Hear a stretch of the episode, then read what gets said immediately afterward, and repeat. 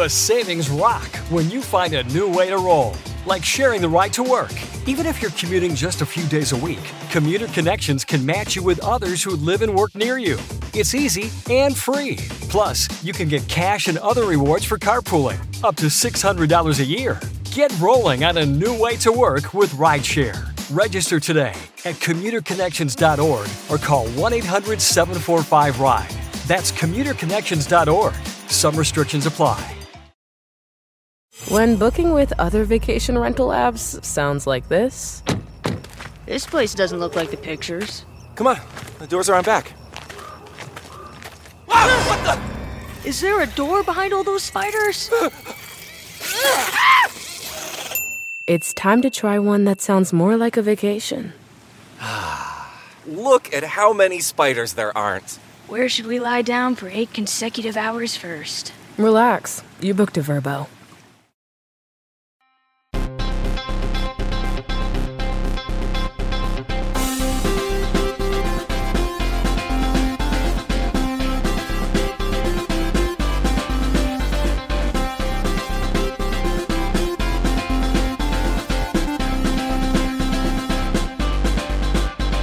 Welcome to Pod Save America. I'm John Favreau. I'm Dan Pfeiffer.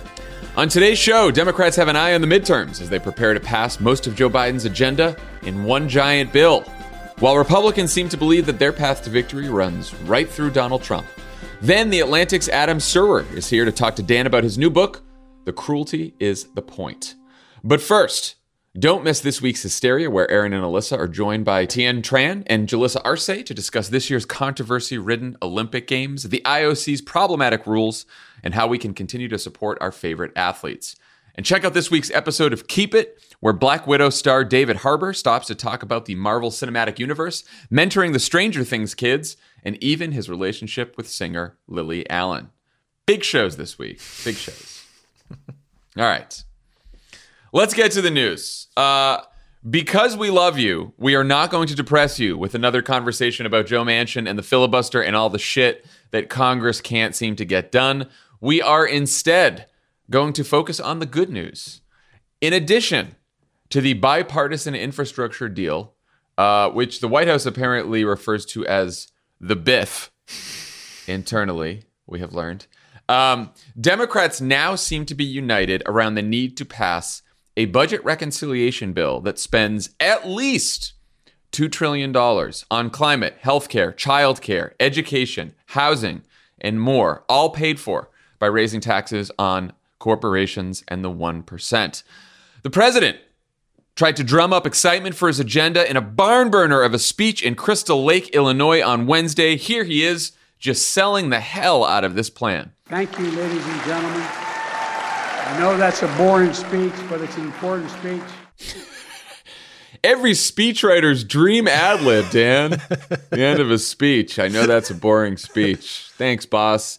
Uh, so I want to start with the policy here before moving on to the politics, because I think this reconciliation bill has the potential to be the most progressive, transformative piece of legislation since the New Deal or the Great Society. I think it deserves a lot more excitement and attention than it's getting. Am I wrong? What do you think? I'm going to need you to re ask the question because I fell asleep when you said reconciliation bill. I know. we got to figure out number step number 1. We got to figure out the branding here cuz we got like we now we've got the biff floating around.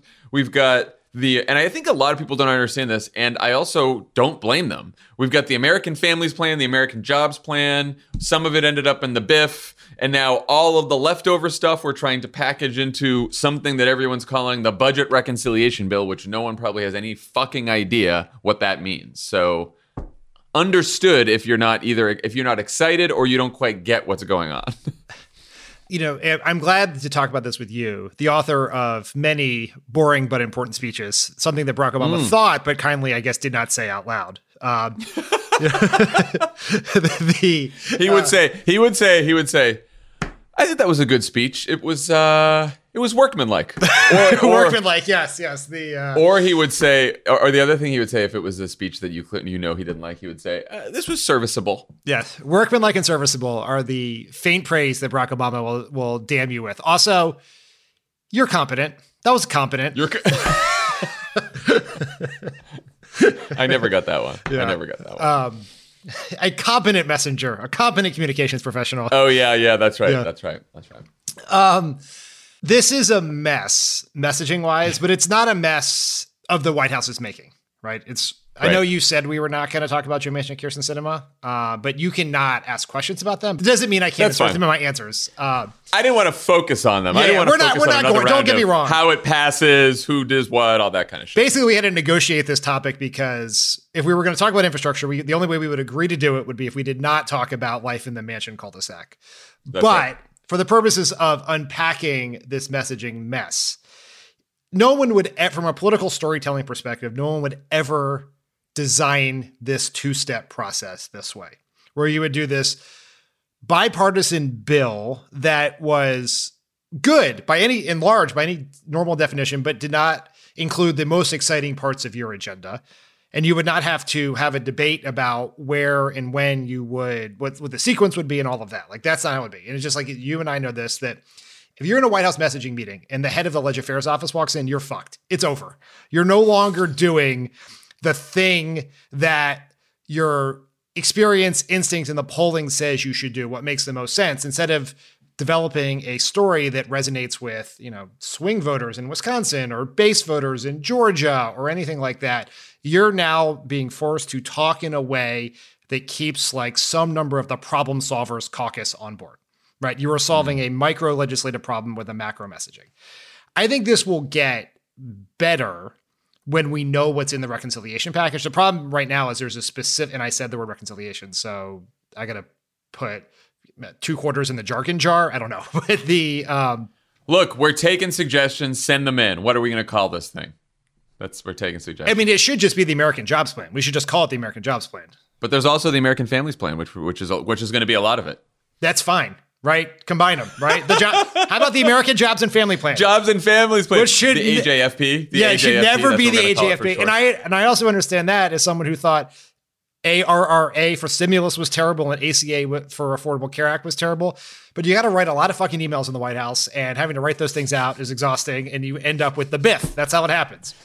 Got it. But once Yeah. you have an actual thing to sell that is the larger, more progressive, more transformative, more popular bill, it's going to help a lot. Because right now it's specific thing here, which is good but not super exciting, and then other vague thing, which could be between $2 trillion and $6 trillion, could include this, could include that. We don't know. The other hard part to disentangle here is you know, you have Biden and Secretary Buttigieg and there's other people running around the country selling the bipartisan infrastructure framework. Also, get framework out of your language. Framework is a terrible term. horrible. Right. Deal. Infrastructure is a terrible word. I mean, uh, we uh, Yeah. we're so far we are so far fucking over the Rubicon with bad words, right? In this legislative process. Right. Get but you're selling this thing, and one of your major selling points for it is bipartisanship. Like they are going around, it's important. It shows that we can work together. It's progress to build on. And then on this other track, you're trying to pass this other thing that is also very popular with bipartisan groups of voters, but that is lacking the number one selling point of part one. And so it's very, it is, it's, it is a mess. It is a mess because you're trying to pass a bill, not tell a story. And hopefully you can pass the bill and then tell the story. But this is why with presidential approval ratings tend to go down the more enmeshed in legislative wrangling they get. I just want to point out a few policies that could end up in this bill, each of which would be a huge deal on its own. Uh, much of Biden's climate agenda, which would achieve net zero carbon emissions by no later than 2050, that was his campaign plan. Unlikely he gets all of it into the reconciliation bill. Uh, he got a little bit into the bipartisan infrastructure framework, and then hopefully he gets the rest of the climate stuff uh, into this reconciliation bill. I think chances of that are relatively good since so many Senate Democrats are saying no climate, no deal. I think Bernie Sanders, who's going to be writing the bill as the chairman of the budget committee, is going to make sure there's a lot of climate stuff. We could get a renewable, a clean energy standard, renewable energy standard in there, which would be gigantic, transformative. Um, so climate, huge. A permanent child tax credit, which is basically social security for kids.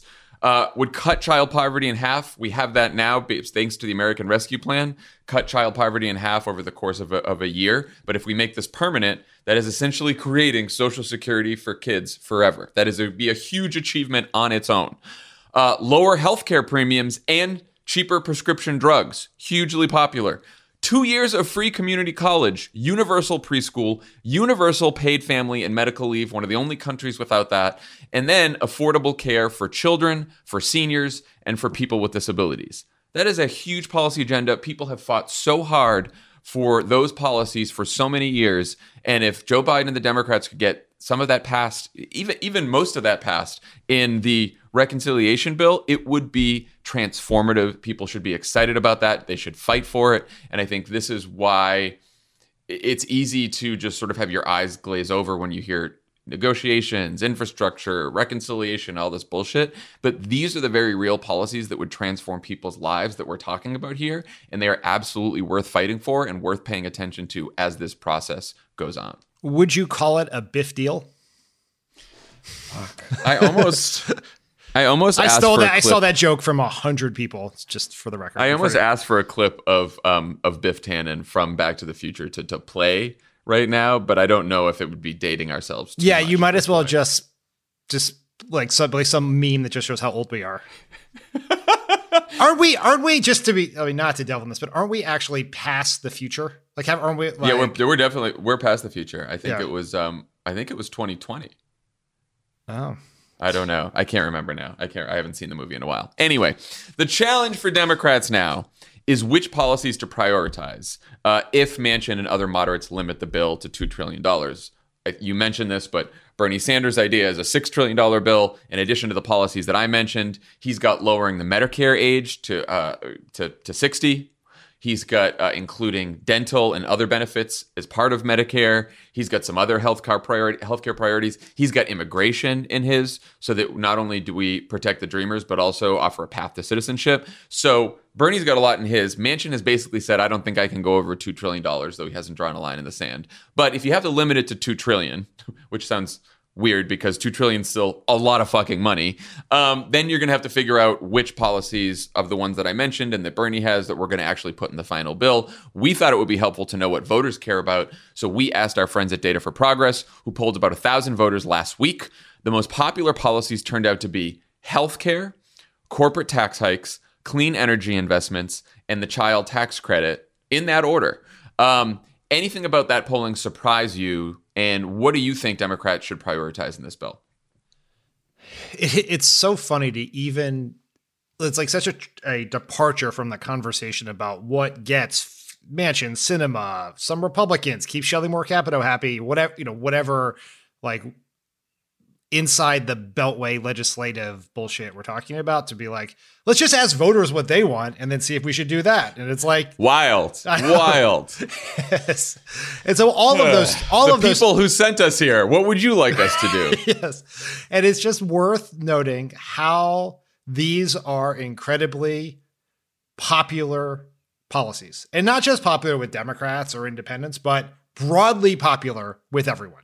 And so the way I think there's a way to look at this and say, you have to do A, B, and C because they're the most popular. But we are operating off of, I think, how much of my life I viewed, or I think maybe we currently view the Outback menu, which is no wrong choices. Right now, you now you got me paying attention. I was gonna do Taco Bell, but it's like that's the other John. I'm an Outback. I'm an yeah. Outback guy. I'm it's like there are the no wrong. Fries.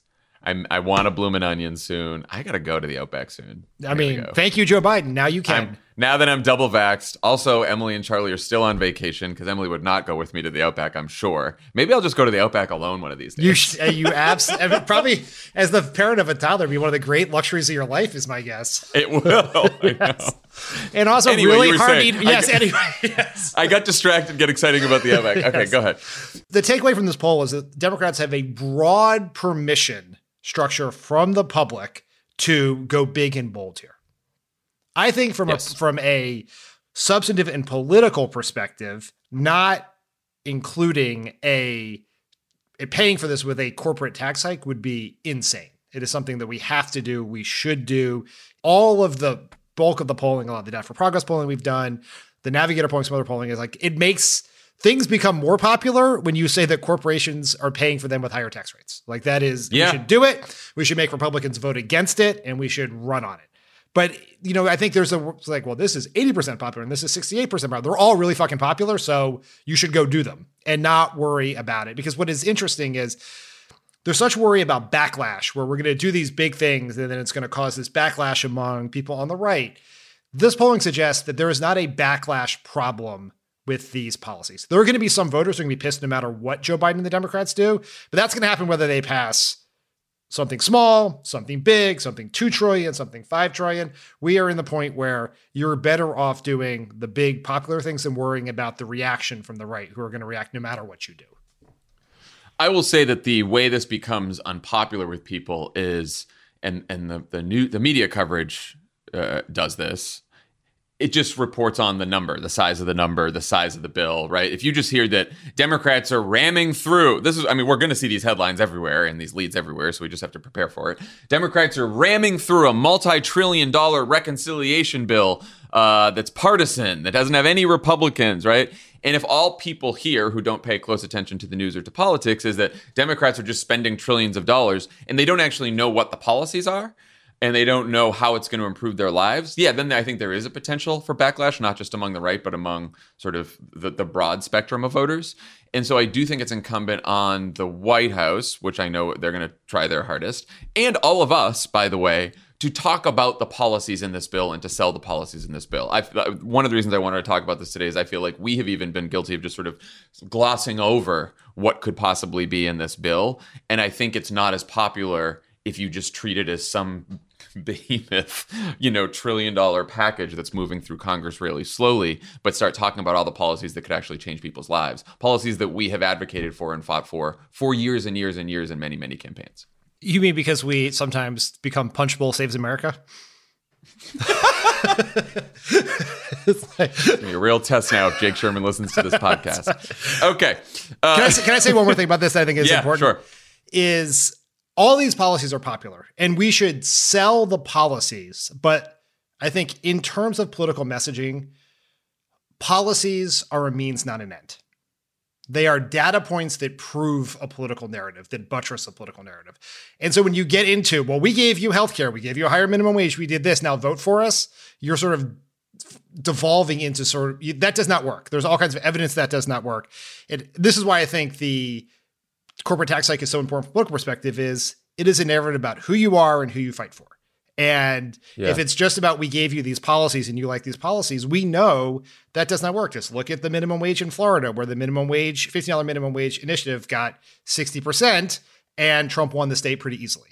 And so there, I think it was like a 13, 14% gap between people who voted for $15 minimum wage and people who voted for the candidate that supports $15 minimum wage.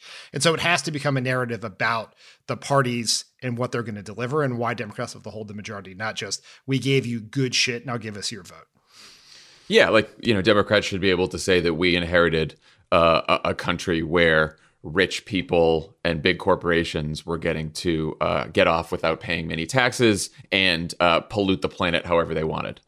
And what we decided is that we were going to fight for the middle class, deliver, and actually save the planet for future generations. Right? Like that's just an example of the larger story you can tell with sort of all these policies.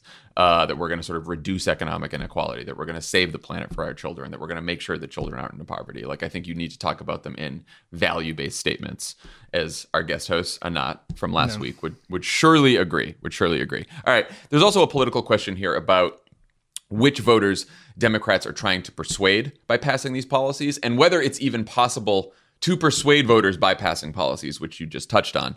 Uh, Pew Research released their 2020 election analysis last week, which is one of the more trusted and respected analysis because they identify people based on their actual voting record, so it's not just polls. Um, but Pew basically tells the same story as every other post election analysis. It is one of those years where the four or five or six different post election analysis have all converged together on sort of the same story. And that story is this Joe Biden ran better than Hillary Clinton against Donald Trump, largely because he improved his performance among married men, veteran households, suburbanites, independents, and Democrats who consider themselves moderate or conservative.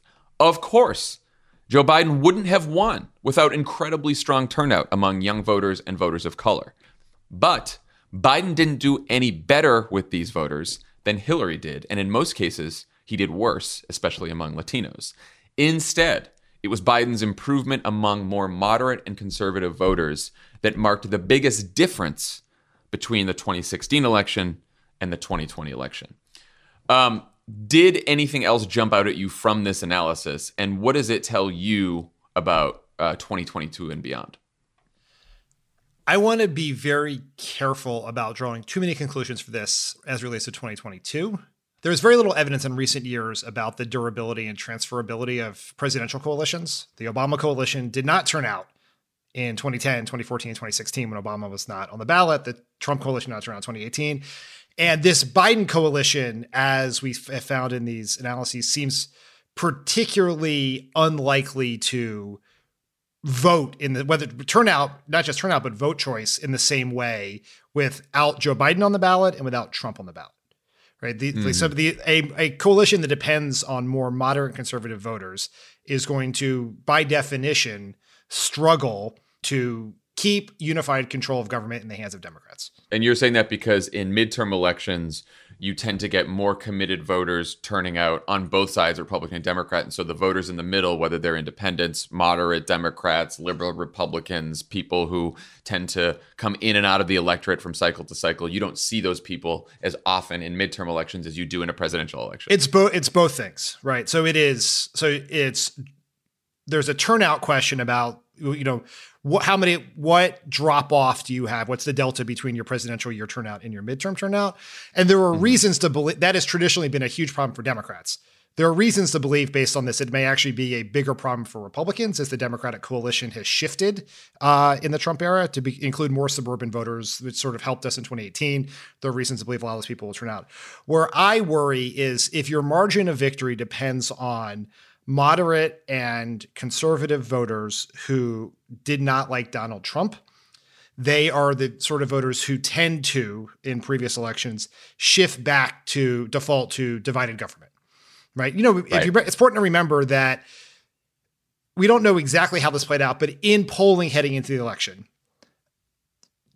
there were suggestions that Joe Biden was only going to get a quarter to a third of Trump voters who voted for a Democrat in the 2018 elections.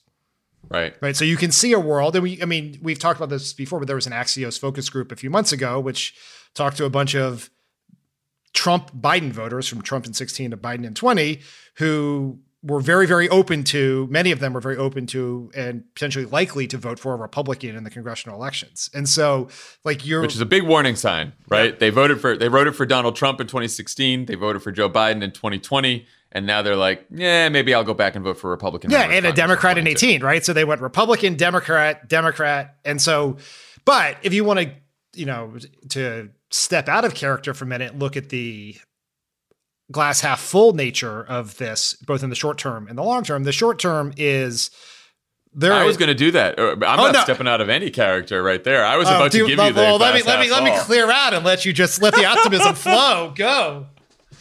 No, I was going to say because while we have concerns in our coalition that some of the moderate to conservative voters that turned out for Biden might either return to the Republican fold or stay home in 2022. On the other side, there's a bunch of people who came out to vote for Trump in 2020 who did not show up in 2018 to the polls at all. A lot of like rabid Trump supporters who just stayed home in 2018. And without Trump on the ballot in 2022, they may stay home as well.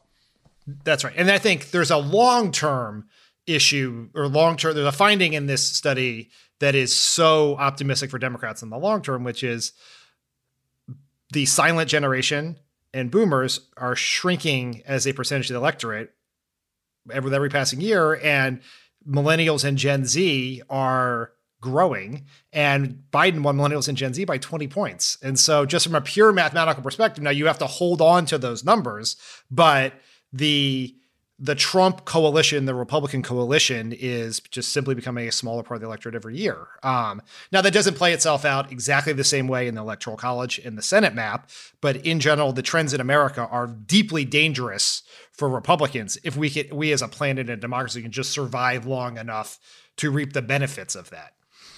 Big if, big if. Um, does this change anything for you in terms of what kind of reconciliation bill Democrats should be fighting for? Which leads to sort of a bigger question for you. Like, how much do you think that any of the legislation Democrats pass or have passed or might pass will matter to voters? I don't I don't think it it has any specific impact on what I think Democrats should pass in the reconciliation package. What it does suggest to me is that this finding is consistent with the model of the electorate that the Biden presidential campaign had going into the election. And it explains the focus on unity, the focus on bipartisanship, on where where their gains were coming from, and it wasn't from you know a massive increase in base turnout. Um, it was going to be in persuasion, and they ran a campaign that was based on persuasion, and it delivered. And so I think that I don't like when I look at the reconciliation. I'm not like the things in there like are all super popular. Though, if I am picking one thing that you absolutely have to make the central focus of the reconciliation package, once again, more money in the jargon jar, but is raising taxes on corporations and the wealthy. Where, yeah. you know, where if you want to find like there's a disturbing find in the Pew study, which is even though Biden did, I think, three points better with non-college white voters than Hillary Clinton did, which kind of was the that was the how he won. Yeah. Given right. the, the makeups of that's how he won those.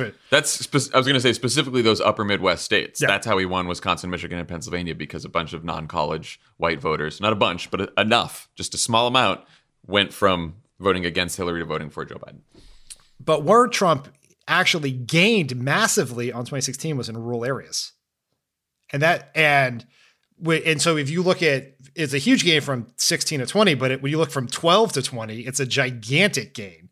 And one of the things that I think is critical to Democrats is we have to become the people who are fighting powerful special interests on the behalf of middle and working class people. And one of the ways which you do that is you become the people who want to raise taxes on corporations and the wealthy to pay for things that actually help people's lives while republicans are willing to sink a infrastructure bill they're willing to uh, you know oppose all of these things because not because they, think they're bad ideas or anything like that because they do not want to ask amazon facebook exxonmobil whoever else to pay a single penny more in taxes to improve your life. That like it's i also think the it's less about the policies that we are passing from a political perspective and more about framing the Republican opposition to those policies on terms that are most favorable with the broadest swath of the electorate, which includes those moderate conservative voters, Democratic base voters, and potentially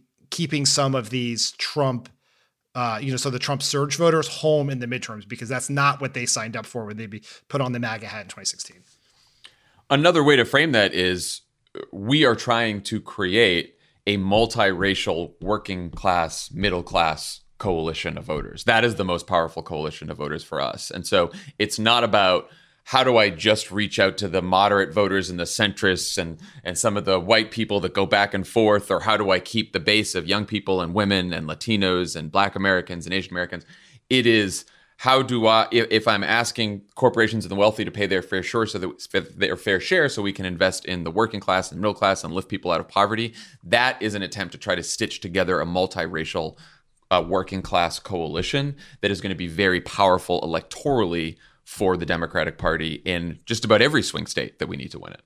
The best political messaging tells a story that has antagonists and protagonists, right? Like who who is what is the force yep. that is stopping you from achieving the financial security you want or the dreams you want or that is making your life harder? Republicans tell a very consistent story about it being an array of non-white people, immigrants, poor people, uh, Hollywood elites, all this whole they have a story about it that are that are they are standing in the way of your life. The true story, the more uh, believable story, and I believe the much more powerful political story is the one about growing economic inequality and the rising power corporation in a world in which you, a teacher, a construction worker, a firefighter, an accountant, pays a higher tax rate than a billionaire or Amazon, there are corporations running around this country who pay nothing. That Peter Thiel is putting billions of dollars in an IRA, that Jeff Bezos is taking a child tax credit because of very complicated, um, ta- very complicated tax accounting. like some that story that was in that ProPublica story from a few months ago should be something that should be the fodder for a gazillion ads, Yeah. a gazillion stump speeches. There was a New York Times story about how hedge funds have been uh, jerking around the tax code for years. All of that, like things are unfair. Here is why they're unfair. Who's benefiting from them and who the fuck is protecting them? It's the Republicans. Which, and by the way, there was a story this week that all these conservative groups are rallying around the provision in the bipartisan infrastructure framework that we're going to beef up the IRS so the IRS can go after wealthy tax cheats. And they're trying to get McConnell and the Republicans to say, I'm going to sink this deal if the IRS is beefed up to go after wealthy tax cheats. And I'm like, you know what? Fucking be our guest. Sink sink the bill because you wanted to make sure that your rich friends got away with cheating the tax system. Great. We'll take that to the ballot box. One pickup for Fine. you. I think you want to say sink the biff. Fuck you.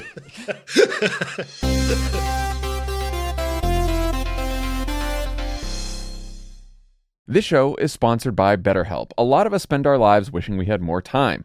The question is, time for what? If time was unlimited, how would you use it? The best way to squeeze that special thing into your schedule is to know what's important to you and make it a priority.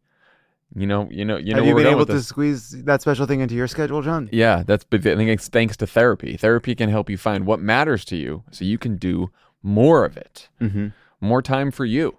I, uh, you know, because we've been doing what a weekday, Mm-hmm. I actually put that in my therapy spot. You know, I, I replaced therapy with doing an extra podcast. Mm. It was a huge mistake. So, uh, what do you spend time doing at therapy now? Well, now I brought therapy back. I added Okay, therapy good, back to another time because uh, it turns out talking that's going to make the jokes better. well, it's certainly going to make things better for the team. if you're thinking of starting therapy, give BetterHelp a try. It's entirely online, designed to be convenient, flexible, and suited to your schedule. Just fill out a brief questionnaire to get matched with a licensed therapist and switch therapists anytime for no additional charge. Learn to make time for what makes you happy with BetterHelp. Visit betterhelp.com slash PSA today to get 10% off your first month. That's betterhelp, H-E-L-P dot com slash PSA. Let's talk about the Republican midterm strategy where who else but Donald Trump will be playing a starring role. Uh, you might be wondering whether the former president has been laying low since his family business was indicted on 15 felony counts, including tax fraud and grand larceny. Of course not. Uh, at a rally in Florida over the weekend, where he attacked the New York prosecutors as fascist and authoritarian. You're the puppet. Uh, he also demanded to know why so many people are still in jail for attacking the U.S. Capitol on January 6th. And he tried to turn the crowd against the Capitol police officer who shot insurrectionist Ashley Babbitt as she attempted to force her way into the room where members of Congress were hiding from the mob, saying, quote, if it were on the other side, the person who did the shooting would be strung up and hung. Very pro police, Donald Trump and the Republican Party. Uh, now, you might be wondering, why do we still care what kind of crazy shit Donald Trump says? Well, because if you're a Republican who wants to run for office in 2022 and you don't support Trump, Trumpism, and the big lie about the 2020 election, you will find yourself with the primary challenger who does. More than 700 Republican candidates for 2022 have now pushed Trump's election fraud conspiracies, including people running for the House, the Senate, governor, state legislature, secretary of state, and other offices that have the power to overturn elections. Dan, there's two ways to look at this one. Uh, one, these are candidates who don't really believe the big lie, but are embracing it to win a primary. And two, these are candidates who, if they win, plan to avenge Trump by overturning the next election. Uh, what do you think? Can I offer you a third way of looking at it? Both? yeah, it doesn't. It doesn't fucking matter. The False there choice? Are, there are people in Congress or in the states or wherever else who in, and running in these campaigns who definitely believe the big lie. Their brains have been pickled by Fox News. They take Tucker Carlson as the gospel, and then there are people who do not believe it at all. Like take Josh Hawley for instance. Josh Hawley does not for one fucking second believe one word of the idea that the election was stolen. And what's the difference between Josh Hawley and some other person who believes it? Zero. It all ends up being the same. Whether it's a person who believes it, a person who doesn't believe it, they are the same people who are passing the voter suppression laws based on it, the same ones who are voted to overturn the election. If you believe half the Repu- almost all of the Republican caucus in the House truly believes election was stolen, that is incorrect. A disturbing number of them do, but Kevin McCarthy doesn't. And I think the press should stop distinguishing between those two. That is the thing we hear all it's all the coverage of the Liz Cheney thing was no one really believes it. They just don't want her to talk about it anymore. It doesn't fucking matter. If you if you are unwilling to stand up and say something about it, you end up just being a vehicle for putting in place the the consequences of the big lie, right? The the laws that come from it, the like like if this ele- if there is a stolen election, an overturned election, or an attempt at that in 2024, it's going to be done from a coalition of the believing and the unbelieving, right? And it's just so it doesn't really matter. The danger is is it's become table stakes for being a, a Republican politician to promulgate that lie. I think there's another danger here, and uh, Jonathan Chait wrote about this uh, on Wednesday, I believe, about how Trump is now framing and talking about the insurrection. And he writes The anti anti Trump right has dismissed the insurrection as overblown, a protest march gone bad, perhaps ill considered, but never posing any serious threat to the pub- Republic, right? You hear Republicans do this all the time. The far right's highlighting of Babbitt's death sends a different message. The insurrection was good. Babbitt's effort to penetrate the defensive barrier was brave, and the stopping of her charge a crime. And I do think that is very scary and very frightening, very dangerous. Because and it's and it's right in line with Trump saying, "Why are these people still being held? The insurrectionists, right? He's talking about them in other right wing media sources and everyone. They're talking about them now as political prisoners that need to be released. The people who stormed the fucking Capitol, and Trump saying that the police officer who shot someone who was trying to attack members of Congress, that that that person, if they were on the other side, they'd be strung up and hung. I mean, that is a pretty, pretty dangerous way to head into the next election, saying that the people who that the people who uh, tried to attack the U.S. Capitol and attack members of Congress, who wanted to hang Mike Pence, need to somehow be avenged and let free because they're just political prisoners. It's it's bad shit bad shit. And I don't know, like, I guess I have a question for you on this, which is how did Democrats talk about this? Because we just laid out this entire message, right? Where Democrats are focused on economic inequality, because that's the message that we know that polls really well. And they talk about rich people not paying taxes and investing in the middle class and all this kind of stuff. And then again, in an alternate reality here, where Donald Trump's running around the country saying, uh, by the way, the insurrectionists were good. Like, what, how do we deal with that? How do we talk about that? Seems hard. I mean, I mean, Anat and I talked about this a lot last week, but I think there's two principles here. Which it, one is we have to frame the counter-majoritarian, authoritarian leanings of the Republican Party as something born of weakness, not strength. That they have to do this because their agenda is so unpopular. They can't win an election the normal way. The only way that they can hold on to political power is to stop you, try to stop you from voting. They're going to fail at that, as 2020 proved, but that's what they want to do. And then you have to explain why they're doing it. And why they're doing is directly connected to who benefits.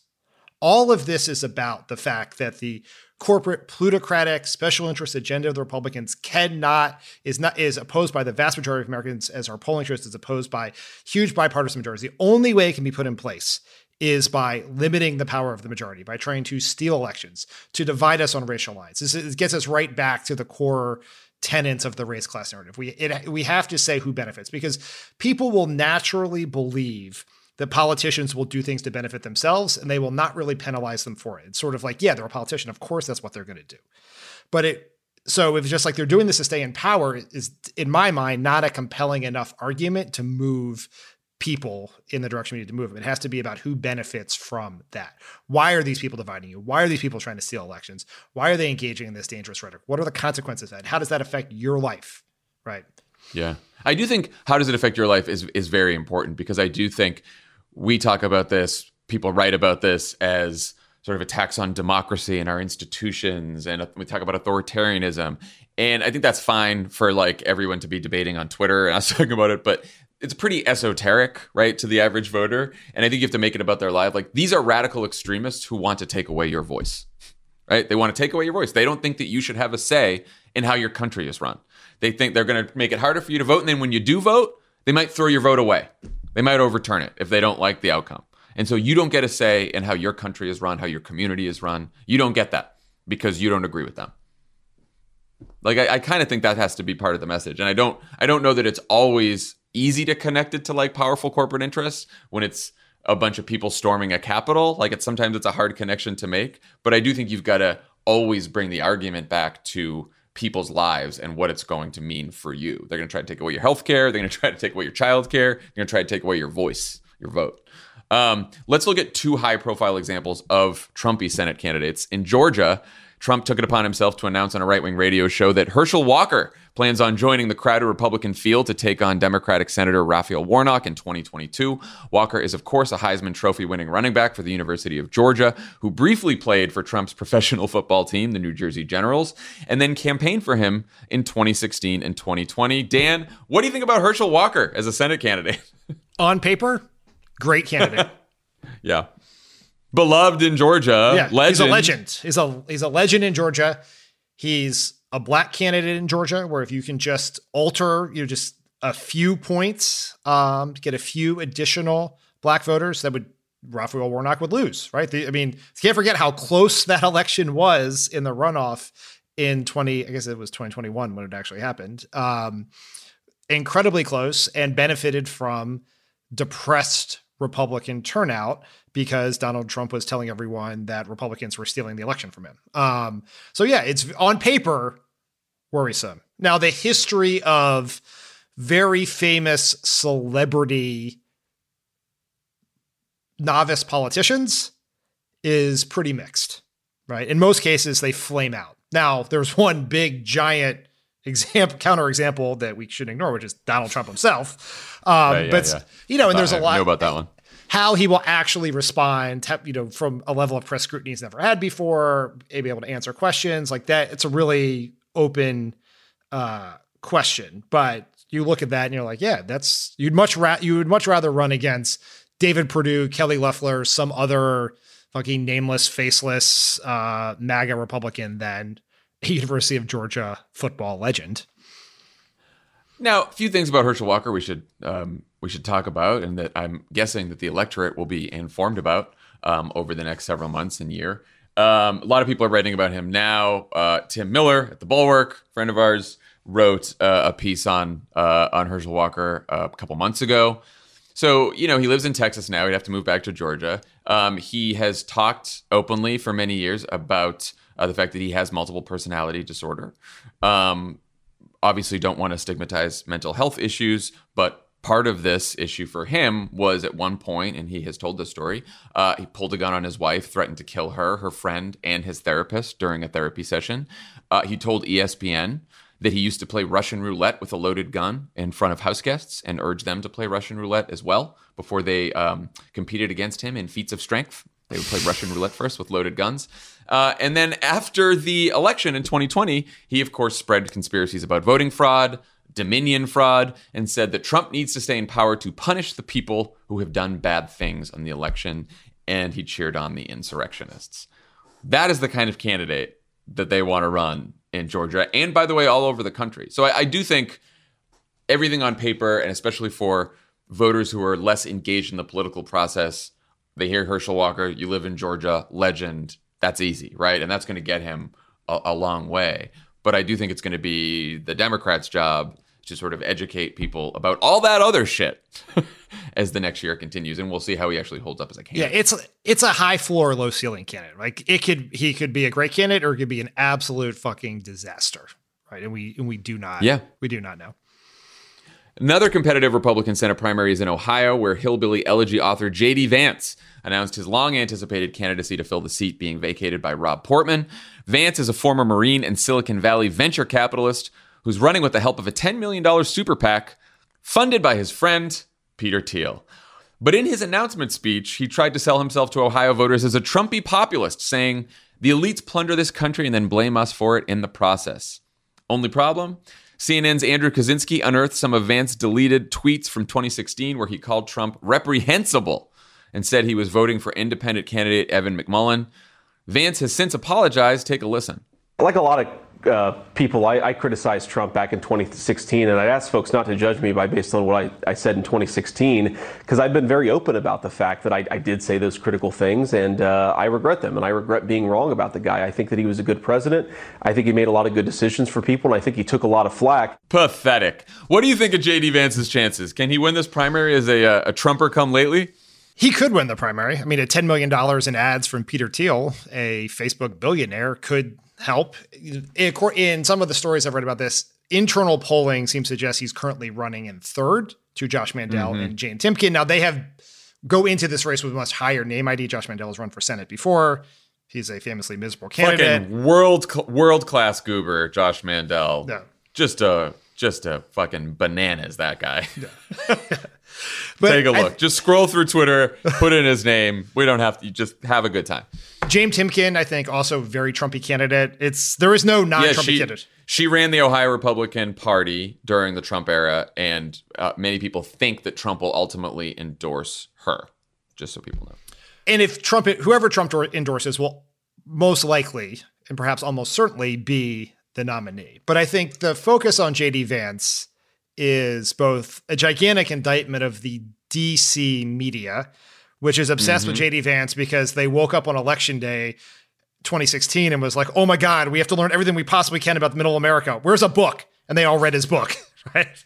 And it became just like it became like like people were walking around. Who Washington. are these? Yeah, the, all the, they all suddenly turned into fucking anthropologists. Like, yes. let's go out and let's find the diner and yeah, let's, let's, go. Uh, let's, let's, go to the study. white working class. You know, Jason Kander said this. Uh, I th- said people who treated uh, Middle America as a zoo exhibit, right? Where it's like, let's see what's happening there, and then they all like talked about it. They were like, salon book clubs about hillbilly elegy and he would like come down from his private equity or venture capital office to speak at them but I think the the reason to focus on JD Vance is just because it is the pitch perfect fucking example of modern republicanism in the Trump era. He yeah. is on this is who he is, is to one way to summarize your intro of him. He is a Yale educated venture capital executive, Evan McMullin voter whose biggest supporter is a Facebook billionaire running as a populist heir to Trumpism. And it's such a giant. That's very good. Very he, good. He knows it's a giant fraud. Everyone knows it's a fraud. And Trump is himself a shameless fucking fraud. And so it's just like if you, the person who can most shamelessly embrace their most fraudulent beliefs and instincts, it becomes the heir to Trumpism. And so it is, he probably won't win this primary. Maybe he will, maybe he won't. But it is a it's just like as a perfect way to understand this era, it is to understand JD Vance and how he got here and what he's saying and who he really is. And that he does not give two shits about how little he believes the things he's saying. And, you know, uh, his rivals are on to this. The Club for Growth PAC, which supports uh, Mandel, issued a statement on Vance when he entered the race. He says he's from Middletown, but he made a boatload dissing his former neighbors to sell his book. He claims to be a Trump Republican, but in the short time Mr. Vance has been active in politics, he spent the bulk of it tearing down President Trump and mocking Trump voters.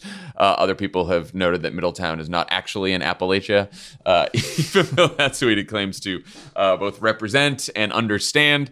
So, yeah, I mean, I think that, look, when you have a choice even between uh, someone who seems extremist and someone who seems like a fraud, you probably go. A lot of voters go with the extremist. Sadly, like like a fraud is maybe the worst thing to be. And I do think that if the Mandel campaign or the Timken campaign are at all competent, which is a big if, they can just fucking tear JD Vance to pieces as this carpet bagging Silicon Valley guy who's just coming in and telling them, like being a sociologist about voters. Like they should be able to make quick work of him uh, the other primary campaigns. I do think if he somehow got through the primary, he may be a more formidable candidate than the other two Republicans, but I think it's going to be hard for him to get through that primary.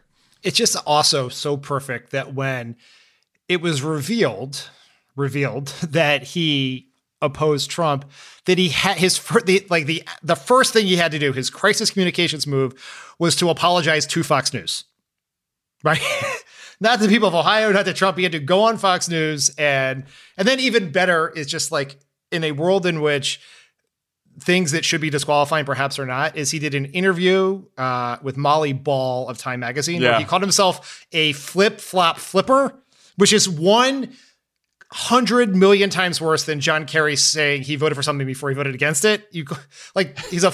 I mean, it's just it's unbelievable. Oh, that, well, there was that, and then he also said to her he she she asked him about the insurrection and the attack on the Capitol, and he said, "Well, there were some bad apples on January 6th, very clearly, but most of the people there were actually super peaceful. Like, JD Vance once called Donald Trump reprehensible. And now that he's running the Republican primary after the attack on the Capitol, he's back to like Donald Trump's view of Charlottesville. you know, they're actually people were actually super peaceful there. Like he knows that's fucking bullshit, but you're right. That is the exact story of Republicans in this era right now. And and back to the original question in this section, like do these people believe in the big lie or don't they? It really doesn't matter, right? Because JD Vance clearly doesn't believe in the big lie, clearly doesn't think that most of the people were super peaceful, but he's sitting there having to apologize to Fox News and Donald Trump and Trump voters, and he's going to do whatever he can to appeal to them. And that's what every Republican's going to do, whether they are committed to Trumpism or just feel like they need to be committed to Trumpism. It doesn't make a difference. This is the party now. He's still in charge, and, you know, all the dangers are still there. So watch out. Watch out. Uh, when we come back, we will have Dan's interview with Adam Serwer about his new book, The Cruelty is the Point.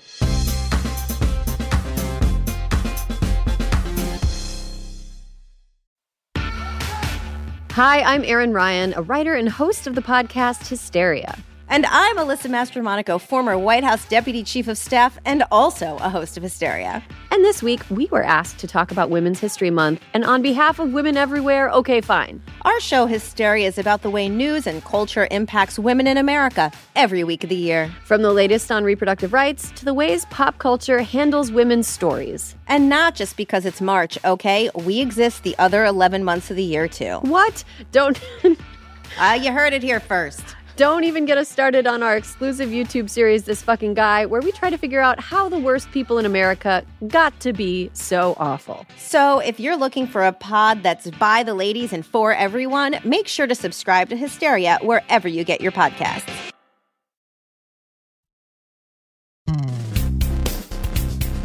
I'm joined by Adam Serwer, a staff writer at The Atlantic and author of The Cruelty is the Point, a new essay collection on Trump and Trumpism in America. Adam, thank you for joining me today. Thank you so much for having me.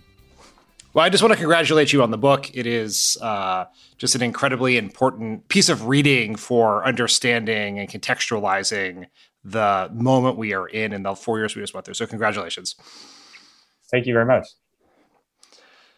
I want to start with asking how it is you came to settle on cruelty as the defining theme of Trumpism and Trump over the last four years.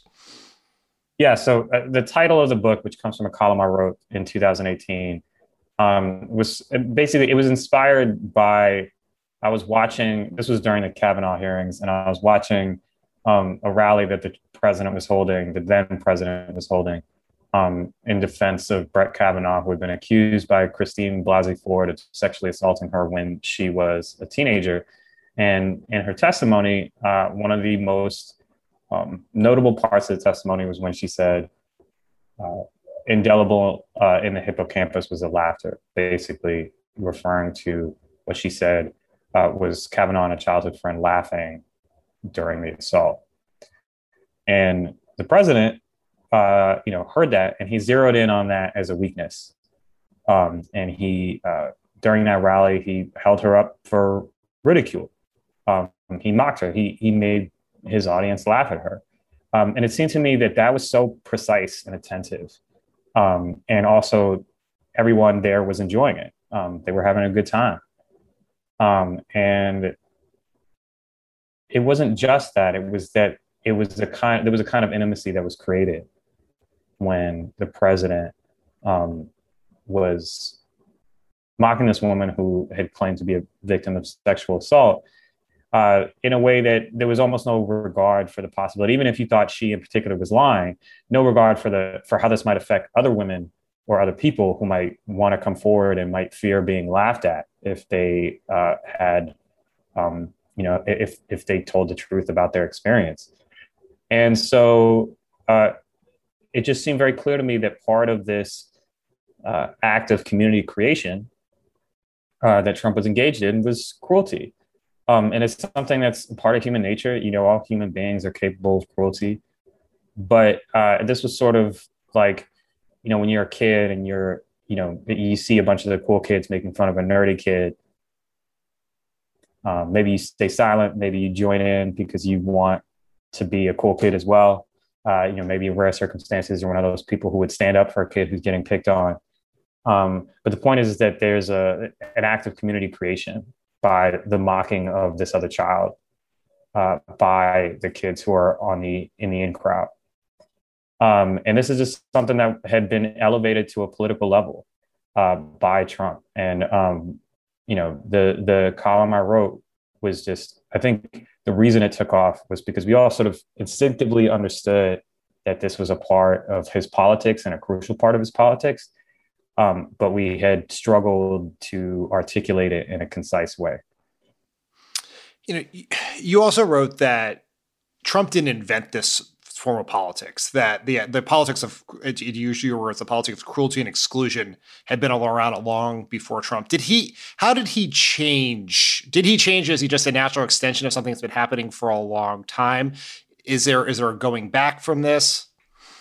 Yeah, I mean, I, I, really think that Trump is a manifestation of a conflict we've been having ever since the founding of the country. After all, we had a country that was founded on the idea that uh, all men are created equal, but that was really what, what was really meant by that was white men with property. Um, and so when you exclude people from from from this, you know, beautiful principle of human liberty and equality, um, you have to find a reason to justify doing that and um, you know so ever since the founding we've been trying to you know there has been uh, an element of american society that has tried to expand those rights and freedoms to everyone and an element that says we've gone too far or we, we should not extend these rights and freedoms to these people because they don't deserve them for whatever reason. Um, and as it currently exists our political system incentivizes this kind of politics because you know between uh, senate malapportionment gerrymandering in the House or uh, you know the Electoral College itself, you know Trump's uh, coalition is ideally geographically distributed to hold power in disproportion to its influence. So it becomes all the more urgent to persuade that coalition that uh, they're on the verge of destruction, that they are being menaced by you know their fellow Americans, and so it anything they do to prevent that destruction is justified. And not only that, but you know these acts of cruelty against people outside of the community that they've created are heroic. They're not merely uh, justified by expedience. They are, in fact, heroic acts of defense against, um, you know, people who uh, are threatening your life or your way of life or the way America should be. And Donald Trump uses this rhetoric constantly. He says, you know, I, am the person standing in between you and this impending liberal apocalypse. And this is how you end up justifying things like disenfranchising rival constituencies, uh, banning people on the basis of religion, uh, doing laws that uh, are, targeted at trans children. Um, this is, you know, you justify this by saying these people are threatening us, they're going to destroy us. And so whatever we do to prevent that uh, is acceptable. And he didn't invent this, but I think Donald Trump was particularly good practitioner of this politics and perhaps more frighteningly, he showed the Republican Party how much they could get away with and how far they could go without backlash. And that's why you're seeing, you know, because um, the structure of American politics has not changed, the incentives for Republicans to hold on to power by frightening uh, their base into thinking they're sort of, you know, on the verge of annihilation has not changed. And as long as the structure stays the same, if the Democrats are not willing to make changes to the system to make it more fair, uh, you know, this um, you know, this kind of politics is going to continue because they can hold power that way indefinitely. It's one of the things I was struck by in reading your book this week. I'm like, I had read, you know, you're one of my favorite writers. I read you throughout the process as you were writing these essays, reading them in real time. And, but so there's like one world where Joe Biden wins, the Republican Party walks back from the brink. There's some sort of process to move away from Trumpism. And your book is this just this very specific accounting of this one very specific period in American history. But everything you write is just, even though Trump is like, yes, he's gonna may, may run for president again. Yes, he's gonna commit for candidates, but he has largely receded from even Fox News isn't covering his rallies live. But all of the points here, you take Trump's name out of it, it's still very applicable to what the Republican Party is doing right now. I think it was a huge. I mean, I think the pivotal point here was when Donald Trump and the Republicans beat their polls in 2020. Because if it had been a kind of Hoover style wipeout like 1932 or something, um, I think they would have reconsidered their approach. But because Trumpism succeeded in defiance of expectations, uh, I think the Republican Party felt this was still a rational course of action. And it's going to continue. I mean, Democrats, because of thermostatic public opinion, because of the way midterms usually go, um, you know, it's very likely that Democrats will lose Congress. And if they do, um, all this stuff, I mean, you think about the fact the 6 3 majority in the Supreme Court, all this entire approach to politics, I think from their perspective, has been vindicated. So they have no reason to stop until they pay an actual political cost for the course that they've chosen. Um, and it's not clear to me how that can happen um, unless Democrats take some pretty drastic actions that thus far they have been unwilling to take. You know, you write in the book how in 2016, so both in the run up to the election, the aftermath, so many re- reporters, political pundits, even Democrats were tried so hard to explain Trump's victory in everything other than racial terms, right? Economic anxiety, the system is rigged. So, two questions that you know, I was particularly struck by how you talked about the misinterpretation of the system is rigged, how media elites interpreted it, and how you think Trump's supporters interpreted it. So, if you could help explain that, but then also, have we gotten we the political media complex, people who talk and write about politics for a living, gotten better at calling this out for what it is, or as we head it as we deal with the big lie in the 2020 election truthing, are we just making the same set of mistakes all over again? I'll say that you know I think part of the uh, you know I'm an opinion writer. I, I, I write my opinion, um, but I think that my job is actually not that different from a regular uh, mainstream objective reporter in the sense that my job is to describe what's happening accurately, um, and there are limitations to uh, the tradition of objective reporting in the United States um, that opinion writers are free from. Um, that's not to say you should only read opinion writers or that object, uh, objective uh, news reporters are not good at their jobs. That's not what I'm saying. Um, but I am saying that it's difficult to write. You know, if, if, it was easy simply to describe things as they are, we wouldn't need journalists at all. We wouldn't need a media. Um, so I think you know, on the one hand, it is a challenging thing to do, especially when you have something, a phenomenon like Trump that seems to go against the prevailing trend of the past few years. Um, so the big question in 2016 is like, how does a country that elected Barack Obama president also elect Donald Trump president? Um, and I think that you know, obviously, there are economic factors here. You know, the uh, recovery from the Great Recession was halting and slow and painful, and a lot of people experienced a great deal of misery as a result. A lot of the people who experienced that misery voted for Hillary Clinton. Um, uh, it, you know, in particular, um, you know, it, the the housing crisis disproportionately affected um, uh, homeowners of color. It not, it's not that it didn't affect white people, but it affected. I mean, it affected the whole country. Um, so the question is, how is that experience mediated by ideology? Um, and I think that's how you get from, you know, the economic conditions that were genuinely bad. And the, I think the Obama administration's response uh, was genuinely inadequate in many ways, despite other things that they did um, that I supported. Um, and so, you know, you, it's how you interpret those conditions that leads you to a conclusion about whether or not Donald Trump's proposed solutions are appropriate or adequate or justified or effective. Um, and I think people understandably wanted to stop and give like a really simplistic economic explanation for it because it uh, staved off the more disturbing interpretations of what it meant for a man who rose to prominence in 2011, rocketed to the top of the Republican field by stating, you know, that the first black president was not born in the United States. Um, I think when I think from that point, uh, and you know, one of the things that Trump did was that he, despite the fact that there was a tremendous economic incentive to say, you know, if you don't want to alienate, um, you know, your viewers, your readers, your listeners, um, your audience by saying, you know, racism played a huge role in Trump's election. Um, you know, there's millions and millions of people who voted for this man who you want to buy your products or to vote for you, um, or to listen to your show, or to read your book, or read your newspaper. Um, and that, you know, and and for a long time, people really resisted. Uh, for a long time, people really resisted accepting that race had played such an important role in Trump's election.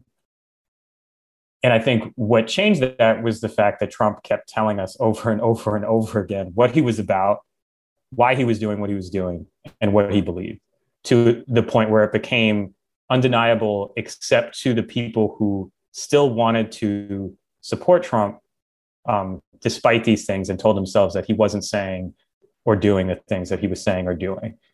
Um, I think, in fact, that a lot of what I write, there's not that much disagreement between me and Trump about the nature of who he is and what he does and what he believes. I think there is a, a lot of disagreement between me and the sort of um, the layer of people who want to continue supporting Trump with a clean conscience, who want to tell themselves uh, that he does not believe and do these things, or he did not do them, um, or that you know he does not revel in cruelty towards people that he considers beneath him.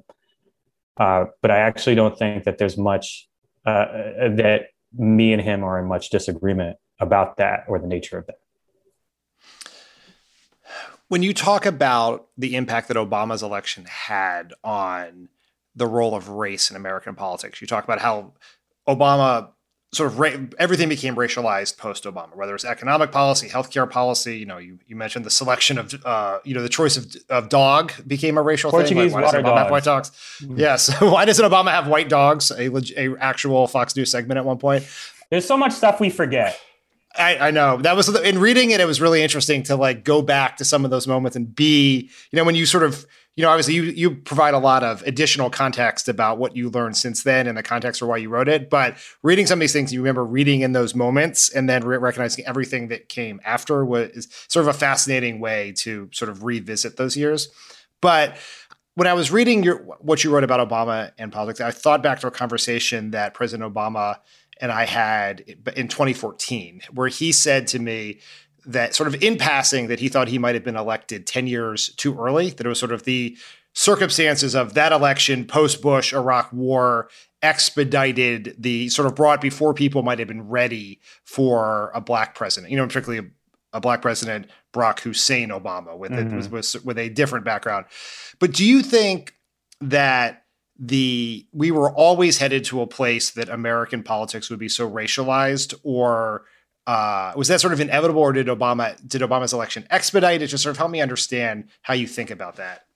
I think Obama was an extraordinarily good politician, and I think you can see that in the decisiveness of his victories. I think that perhaps you know when he says he was elect, you know, elected ten years too early. I, I, there's never a point at which the election of a black black president was not going to provoke backlash. Every major step forward uh, in American history for civil rights or um, for democracy has been met with backlash. Um, and the backlashes can sometimes be horrifyingly complete, or and sometimes they can be um, less complete, and, and, progress can be built on uh, you know the foundations that are left. Um, I think that we were heading in this direction, um, regardless of whether uh, Obama got elected, we might not have gotten there as fast without the combination of Barack Obama being elected and Donald Trump being elected.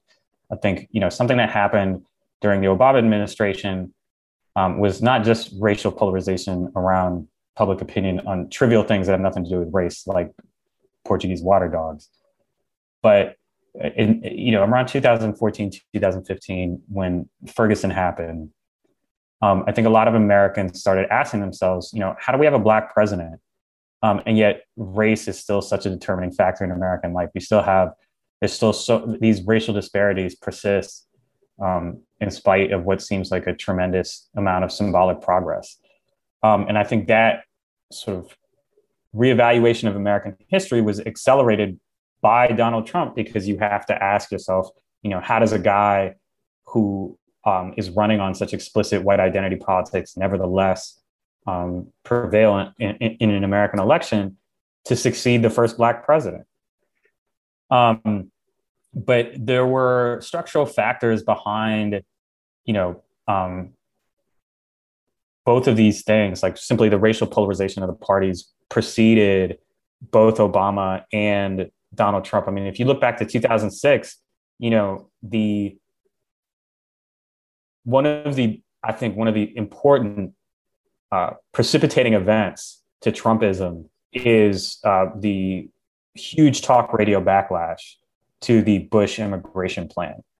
Um, so Karl Rove and Bush had this idea of you know doing an amnesty um, like Ronald Reagan, um, in which they would legalize or provide a path to legalization to millions of undocumented immigrants in the United States. Um, and this would help bring Latino voters who had supported Bush in very large numbers um, into the Republican po- column for you know a, a longer period of time. Um, and there was a huge talk radio backlash, ma- just massive, and it totally killed the plan. Um, and I think you know you have to look at that, and you can't you know I think a big part of the Republican base was waiting for someone like Trump. I think if you look at Mitt Romney, he uh, you know he made birther jokes in Michigan. Um, I think we've been heading in this direction for a while because of the racial and religious um, and ideological polarization of the two parties. I don't think it would have necessarily happened like this without Obama or without Trump, but I don't, um, you know, but I think we were something like this or something, um, something we were headed toward some kind of reckoning for American democracy, regardless of whether or not Obama had gotten elected, I think. Um, yep. But I do think he was a huge part of it. You know, it's interesting you mentioning the 2006 backlash. I was working in the Senate at the time, and it was a huge controversy because Republican conservatives kept mailing, conservative voters kept mailing bricks to the Capitol because they wanted the Senate to build a wall, right? Like, it, right. again, that seemed insane at the time, but like, as you, there's so much predictive information about how you end up with someone like Trump, mm-hmm. right? Right, and and I think what people like, Trump didn't, you know, he didn't like spend ten years, you know, in the stacks of a library reading like Russell Kirk. You know what I mean? He just watched yeah. Fox News every day, and then he repeated those grievances back to an audience, which validated them um, validated those grievances for them. And in turn, um, that cultivated kind of trust and a kind of intimacy with that audience. Your fears are real. The things that you're afraid of are the things that I'm afraid of, and I'm going to fight those things and protect you.